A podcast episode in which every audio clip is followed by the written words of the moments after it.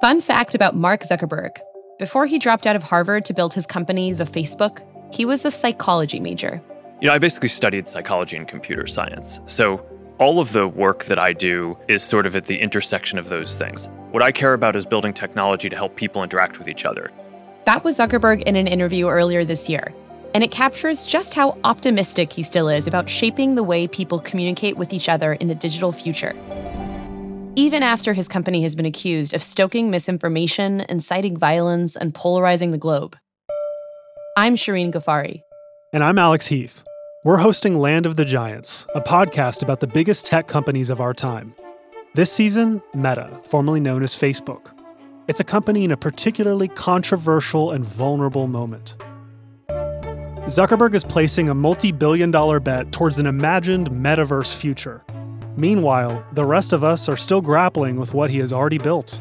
When I think about any kind of abuse, from my perspective, the philosophy should be the company should try to prevent the things that they have done that make those things worse, but not try to fix society itself. This season, we're going to talk to the executives steering Meta's biggest decisions. We hope we can marry the best of letting people freely communicate and then figuring out how to do that while keeping people safe, you know, from the worst of the worst. I, I think is like is is the play we're running right now. And I hope it works because the alternatives are all much worse. The first thing to do on elections and on hate speech and on content moderation and on privacy is, of course, to look yourself in the mirror, ask yourself the difficult questions. What did we get wrong? What did we not anticipate? And correct that. First thing. But second thing is then to have the conviction to push back when the assertions and allegations just are kind of way beyond any reasonable sense of proportionality. And you'll hear from some of Meta's sharpest critics, its former employees.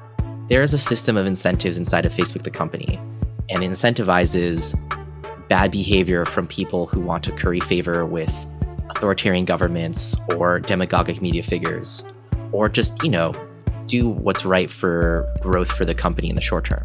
I was thinking about the fact that the two entities I had spent my career working for, the Republican Party and Facebook, for different reasons, just looked very different than when I had first started working for them.